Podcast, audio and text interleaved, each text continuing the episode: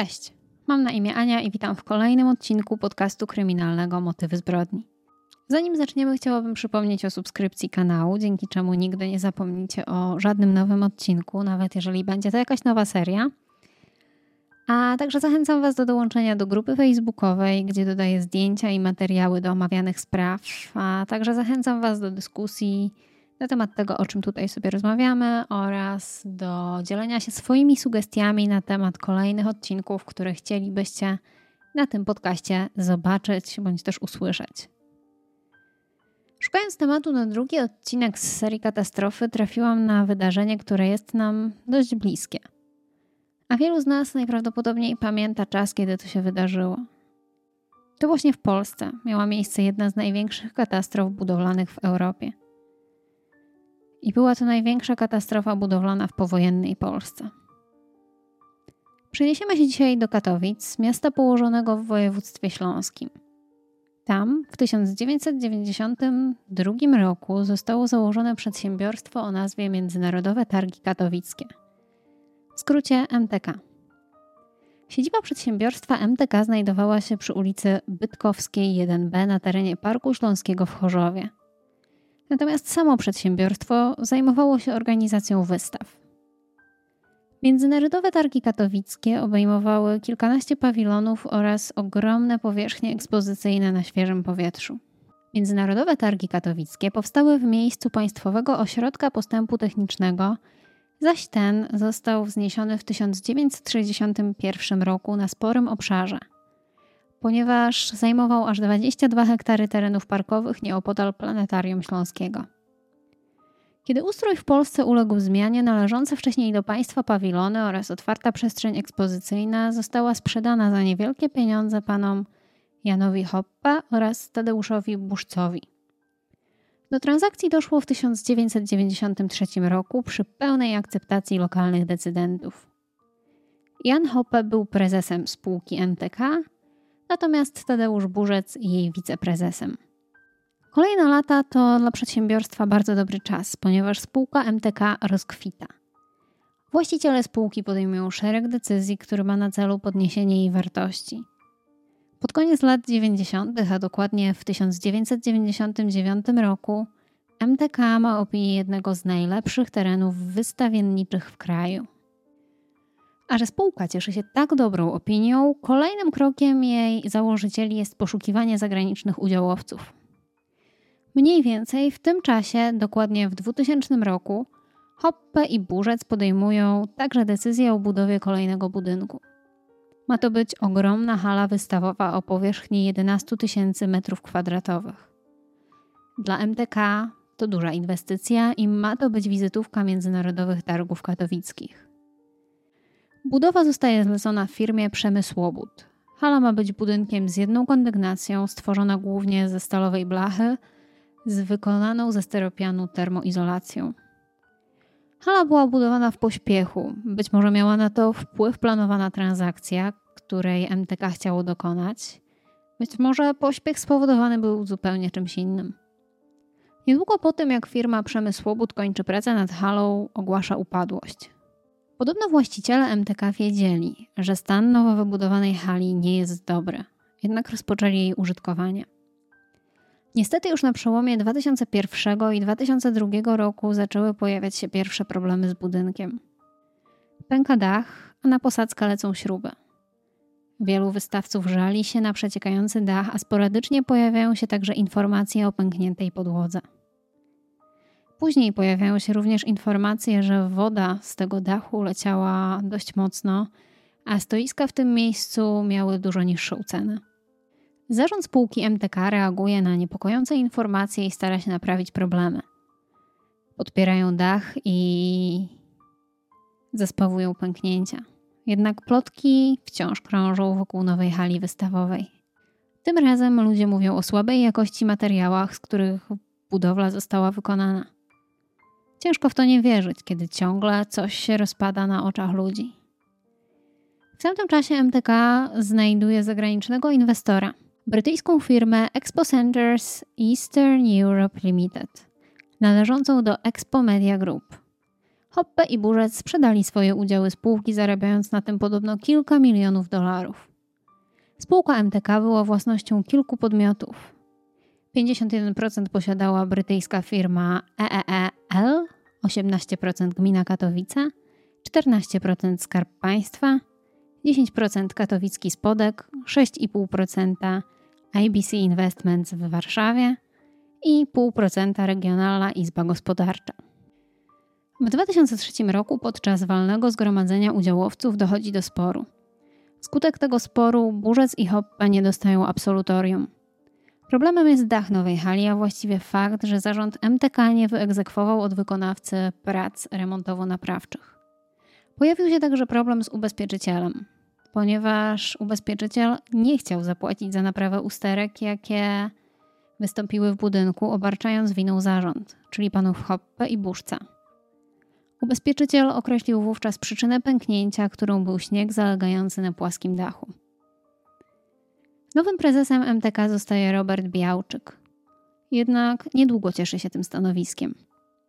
W 2004 roku sytuacja finansowa międzynarodowych targów katowickich jest kiepska, a firma jest bliska bankructwa, ponieważ w tamtym roku nie odnotowano żadnego zysku. Rok 2005 również nie jest dobry. Najważniejsza osoba w firmie, Bruce Robinson z grupy Expo Media w Katowicach, bywa dość rzadko, a decyzję w jego imieniu podejmuje Ryszard Ziółek, były rzecznik prasowy targów z czasów Hoppego i Buszca. W tym roku także gmina Katowice próbuje zbyć swoje udziały. Twierdzą oni, że z małymi udziałowcami nikt się nie liczy i nie mają oni tak naprawdę żadnego głosu. W 2005 roku spółka przyniosła niemałe zyski, jednak za każdym razem, kiedy mniejsi udziałowcy chcieli dokapitalizować spółkę, spotykali się ze sprzeciwem większościowego udziałowca.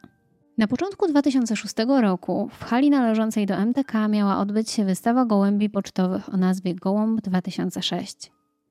Wydarzenie miało mieć miejsce 28 stycznia 2006 roku. Była to dość śnieżna i mroźna zima, a teren hali pokryty był śniegiem. W sobotę 28 stycznia na największej hali MTK pojawiło się mnóstwo osób zainteresowanych gołębiami i królikami. Część z nich opuściła targi przed 17, ponieważ tego dnia miały odbyć się konkurs skoków narciarskich, w których Polacy świetnie sobie radzili w tamtym czasie. Wiele osób chciało obejrzeć to wydarzenie na żywo bądź w telewizji. Nie wiedzieli jeszcze wtedy, jak dobra była to decyzja. Około godziny 17 w Katowicach termometry wskazywały minus 15 stopni. Było już ciemno. O 17.15 doszło do tragedii. Dach hali wystawowej MTK się zawalił na powierzchni 15 tysięcy metrów kwadratowych, przygniatając uwięzionych w nim ludzi. W tamtej chwili w środku znajdowało się około 700 osób, wśród nich rodziny z dziećmi.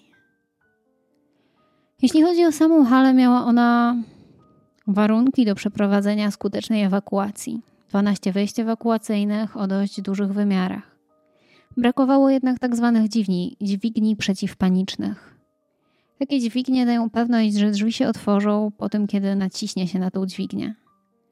Niestety, w obliczu tego, co się wydarzyło, ewakuacja nie była możliwa. Było zwyczajnie za późno. Okazało się także, że część drzwi ewakuacyjnych była zamknięta na klucz. Pierwsze ekipy ratunkowe pojawiły się na miejscu 4 minuty po tragedii. Nie wiedzieli, że akcja, którą właśnie zaczynają, potrwa 551 godzin i 3 minuty. I że będzie to jedna z najdłuższych w historii polskiego ratownictwa. Pierwsze karetki i ratownicy trafiają na ludzi, którzy sami byli w stanie wyjść ze stosu stali. Część z nich była ranna, część była w szoku. Ktoś chciał iść do toalety, do hali, w której właśnie zawalił się dach. Ktoś chciał wrócić po dokumenty, pieniądze, szalik. Na miejscu pojawiło się 1300 ratowników oraz ponad 100 zastępów strażackich, policjanci, żołnierze, ratownicy górniczy, GOPR, każdy, kto tylko mógł pomóc. Każda minuta była ważna, ponieważ pod zawaloną konstrukcją były setki ludzi czekających na ratunek. Krzyki, płacz, skrzypiące elementy konstrukcji, bezgłośnie obserwujące wszystko ptaki, Świadomość, że wszędzie są ludzie, a do tego złe warunki pogodowe sprawiały, że akcja była wyjątkowo trudna. Głównym dowódcą trwającej kilka tygodni akcji ratunkowej był kapitan Ryszard Wolski, a asystował mu młodszy brygadier Janusz Ciesielski. O 18 dowodzenie nad akcją przejął Janusz Skulich. Już o 17.35 z podstali wyciągnięto kilkanaście osób, które przeżyły tragedię. Lokalizacja osób znacznie ułatwiało lokalizowanie aktywnych telefonów komórkowych. Niestety, kiedy cała Polska usłyszała w mediach o tragedii, na miejscu zdarzenia pojawiły się spore ilości przypadkowych ludzi zaciekawionych tym, co się stało, które nie pomagały, a nawet krytykowały akcję ratunkową. Służby ratownicze, zamiast poświęcać całe siły na ratowanie poszkodowanych, musiały zająć się odsunięciem gapiów z miejsca tragedii, aby móc prowadzić akcję dalej do momentu, kiedy przyjechała policja. Wtedy oni przejęli te obowiązki. O 19.50 rozpoczęło się uruchomienie specjalnych infolinii poświęconych katastrofie. Wtedy do akcji przyłączyli się kolejni ludzie 40 ratowników pracujących w trzech pobliskich kopalniach. Już o 21.10 było wiadomo, że jest 10 ofiar śmiertelnych, a o 23.00 tego samego dnia ich liczba sięgnęła 15. Ciągle pojawiało się coraz więcej chętnych, aby pomagać. Nawet ciekawscy ludzie, którzy obserwowali do tej pory miejsce tragedii, postanowili pomóc, widząc rozmiar tego, co się wydarzyło. Policja utworzyła specjalny depozyt na rzeczy, które odnaleziono na terenie katastrofy. Wtedy też pojawiła się informacja, że ktoś z uczestników miał przy sobie większą ilość gotówki, co wprowadziło dodatkowy stres wśród strażaków. Część poszkodowanych była w stanie o własnych siłach wyjść spod zawalonej stali. Inni wołali o pomoc. Wyobrażam sobie, jak przerażający musiał być klimat w tym miejscu. Strażacy, którzy brali udział w akcji, wspominają, że było to upiorne przeżycie. Te bezgłośnie przyglądające im się ptaki, które siedziały na pozostałym skrawku dachu, przyprawiały ich ociarki. Jedni słyszeli krzyki, inni tylko głuchą ciszę. Szybko okazało się, że brakuje ludzi i sprzętu do akcji ratunkowej, a do tego warunki pogodowe w niczym nie pomagały. Lekarze i ratownicy też musieli sobie jakoś poradzić z ilością rannych i podzielili ich ze względu na rodzaj ran, jakie mają. Wiele prywatnych firm postanowiło pomóc w akcji, udostępniając swój sprzęt. Skala zniszczeń była ogromna, a obrażenia ofiar wyjątkowe. Do tego wszystko wokół mokre i zimne od śniegu. Po 22 z podstali wydobyto mężczyznę, który okazał się ostatnim poszkodowanym, któremu udało się przeżyć. Akcja ratunkowa trwała jeszcze kilkanaście dni, ale nie udało się odnaleźć nikogo żywego. Łącznie w katastrofie hali MTK zginęło 65 osób, a ponad 170 zostało rannych. Wśród ofiar było 10 cudzoziemców: Czesi, Słowacy, Niemcy, Belg, Węgier i Holender. Kiedy ratownicy próbowali wydobyć spod gruzów ludzi, specjaliści budownictwa starali się ustalić przyczyny katastrofy. Ze względu na niebezpieczeństwo zawalenia pozostałej części hali, prokurator nie mógł od razu przystąpić do zabezpieczania dowodów. Od 3 lutego 2006 roku na miejscu katastrofy rozpoczęły się prace rozbiórkowe. Zawalona stalowa konstrukcja dachu miała pozostać rozebrana przy użyciu ciężkiego specjalistycznego sprzętu. Jednak na początku ratownicy pracowali z robotnikami, ponieważ pod stalą ciągle znajdowały się ciała. Ostatecznie, po rozpoczęciu prac rozbiórkowych, odnaleziono jeszcze dwie osoby. Rano 19 lutego odsłonięto spod gruzów ostatnie fragmenty podłogi dawnej hali, ale nie znaleziono już nikogo.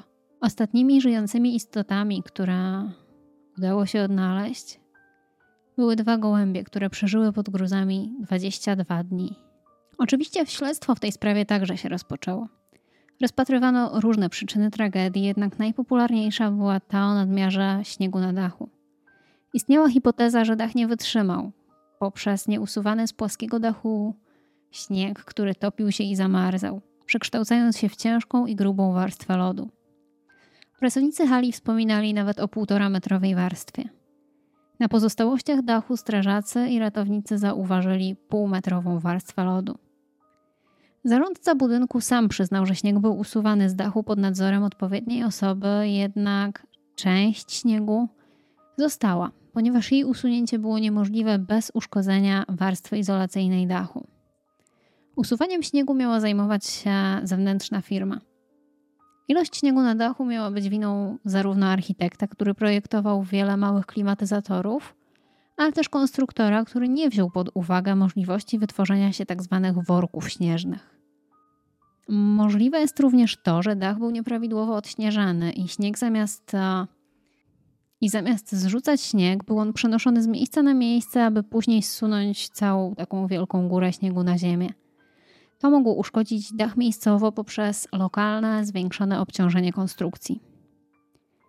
Z tego co pamiętam, wszyscy wtedy odśnieżali płaskie dachy bez względu na to, z czego były zbudowane, ponieważ warto wspomnieć, że dachy z żelbetowych płyt nie są tak wrażliwe na obciążenie ze śniegu jak dachy stworzone z metalu. Inną rozważaną przyczyną tej tragedii były błędy konstrukcyjne i wykonawcze. Wiele osób biorących udział w przygotowaniu stoisk w czasie wcześniejszych targów sugerowało, że budynek mógł mieć problemy konstrukcyjne. Większość elementów nośnych była źle zaprojektowana, a dodatkowe obciążenie śniegiem i wiatrem sprawiło, że budynek nie wytrzymał. Konstruktor źle przyjął schematy statystyczne do obliczeń, na skutek czego szkielet tej budowli od początku był skazany na zniszczenie. Było też wiele innych błędów konstrukcyjnych i wykonawczych, które wykazano w trakcie śledztwa. Szef firmy, która projektowała halę MTK Ecotech 2 30 stycznia 2006 roku próbował popełnić samobójstwo. Jednak uratowano go i przesłuchano. Okazało się wtedy, że projektant hali nie miał stosownych uprawnień, a jego projekt przypisano innemu konstruktorowi. Prokuratura sprawdziła także wcześniejsze doniesienia o tym, że hala mogła być już uszkodzona. Podobno istniał materiał z 2002 roku zrobiony podczas odśnieżania tej właśnie hali. Wynikało z niego, że odśnieżanie rozpoczęto, kiedy warstwa śniegu przekroczyła między 1,5 a 3 metry. Już wtedy mogło dojść do przeciążenia. Kolejne ugięcie się dachu miało miejsce jakieś półtora miesiąca przed tragedią. Jednak jego odśnieżenie nie doprowadziło do wyprostowania się konstrukcji. Według raportu biegłych przedstawionego prokuraturze w maju 2006 roku powodem katastrofy były zmiany dokonane w projekcie wykonawczym w porównaniu do budowlanego. Zmniejszono liczbę wsporników i elementów wzmacniających budowli. Okazało się także, że projekt trafił do urzędu po rozpoczęciu budowy. Jakość stali w projekcie, użytej faktycznie, też się różniła. Biegli uznali, że katastrofa mogła wydarzyć się w każdej chwili, a obciążenie konstrukcji śniegiem było tylko zapalnikiem. 21 lutego 2006 roku o 6 rano policja zatrzymała dwóch członków zarządu firmy MTK. Bruce'a Robinsona i Ryszarda Z. oraz dyrektora technicznego Adama H. Tego samego dnia jeden z nich usłyszał zarzut nieumyślnego spowodowania katastrofy oraz umyślnego spowodowania niebezpieczeństwa powstania katastrofy. Dwa dni później, 23 lutego 2006 roku, sąd wydał postanowienie o tymczasowym aresztowaniu wszystkich trzech na czas trzech miesięcy. 26 czerwca 2006 roku policja zatrzymała także trzech projektantów hali MTK. Dwóm z nich przedstawiono zarzut umyślnego doprowadzenia do katastrofy budowlanej, a trzeciemu zarzut nieumyślnego doprowadzenia do katastrofy. Wyroki w tej sprawie zapadły dopiero w czerwcu 2016 roku po bardzo długim śledztwie i procesie. Jacek J., autor projektu wykonawczego, został skazany na 10 lat więzienia za spowodowanie katastrofy. Grzegorz S., rzeczoznawca budowlany, na 5 lat więzienia za dopuszczenie hali do eksploatacji po pierwszym ugięciu dachu w 2002 roku. Ryszard Z., członek zarządu MTK, został skazany na 4 lata pozbawienia wolności za zaniedbanie. Mężczyzna wiedział o złym stanie technicznie dachu i konieczności jego odśnieżania, ale nie zrobił nic, by przeciwdziałać możliwym skutkom. Maria K., była inspektor nadzoru budowlanego, także została skazana na 4 lata pozbawienia wolności za zaniechanie jakiejkolwiek kontroli i dopuszczenie budynku do dalszej eksploatacji, wiedząc o uszkodzeniu w 2002 roku. Adam H., dyrektor techniczny MDK i Bruce R., prezes zarządu MDK, zostali skazani na 3 lata więzienia za zaniedbanie, wiedząc, że budynek jest w złym stanie. Bruce R. odwołał się od wyroku i rok później został uniewinniony, ponieważ twierdził, że jako osoba nietechniczna nie zdawał sobie sprawy z tego, co dzieje się z budynkiem, a ciągle był informowany, że wszystko już jest w porządku. W 2011 roku MTK zgłosiło wniosek o upadłość, ale został on odrzucony, ponieważ firma nie miała pieniędzy na postępowanie upadłościowe. Więc MTK dalej istniało na papierze, ale nie prowadziło już żadnej działalności. Rodziny i osoby poszkodowane długo walczyli o jakiekolwiek odszkodowanie, aż w końcu Skarb Państwa poczuł się do obowiązku a udzielenia im jakiejkolwiek pomocy finansowej bądź też zadośćuczynienia, ponieważ to na ich terenie stała hala, która się zawaliła i która właściwie od samego początku miała poważne problemy ze stabilizacją. I to właściwie wszystko w sprawie największej katastrofy budowlanej w powojennej Polsce. Okazuje się, że 65 osób nie musiało stracić życia, gdyby nie kilka zaniedbań. Wszystkiego dało się uniknąć. Niestety historia zakończyła się tragicznie. Wiele osób do dziś żyje z traumą, której nie potrafią się pozbyć. Dziękuję za wysłuchanie drugiego odcinka z serii Katastrofy. Mam nadzieję, że Wam się podobało. Dajcie znać w komentarzach, e, dajcie znać też, czy Wy pamiętacie cokolwiek z czasów, kiedy ta tragedia się wydarzyła. Mm, no i dbajcie o siebie, kochani, dbajcie o swoich bliskich i mam nadzieję, że do usłyszenia za tydzień. Cześć!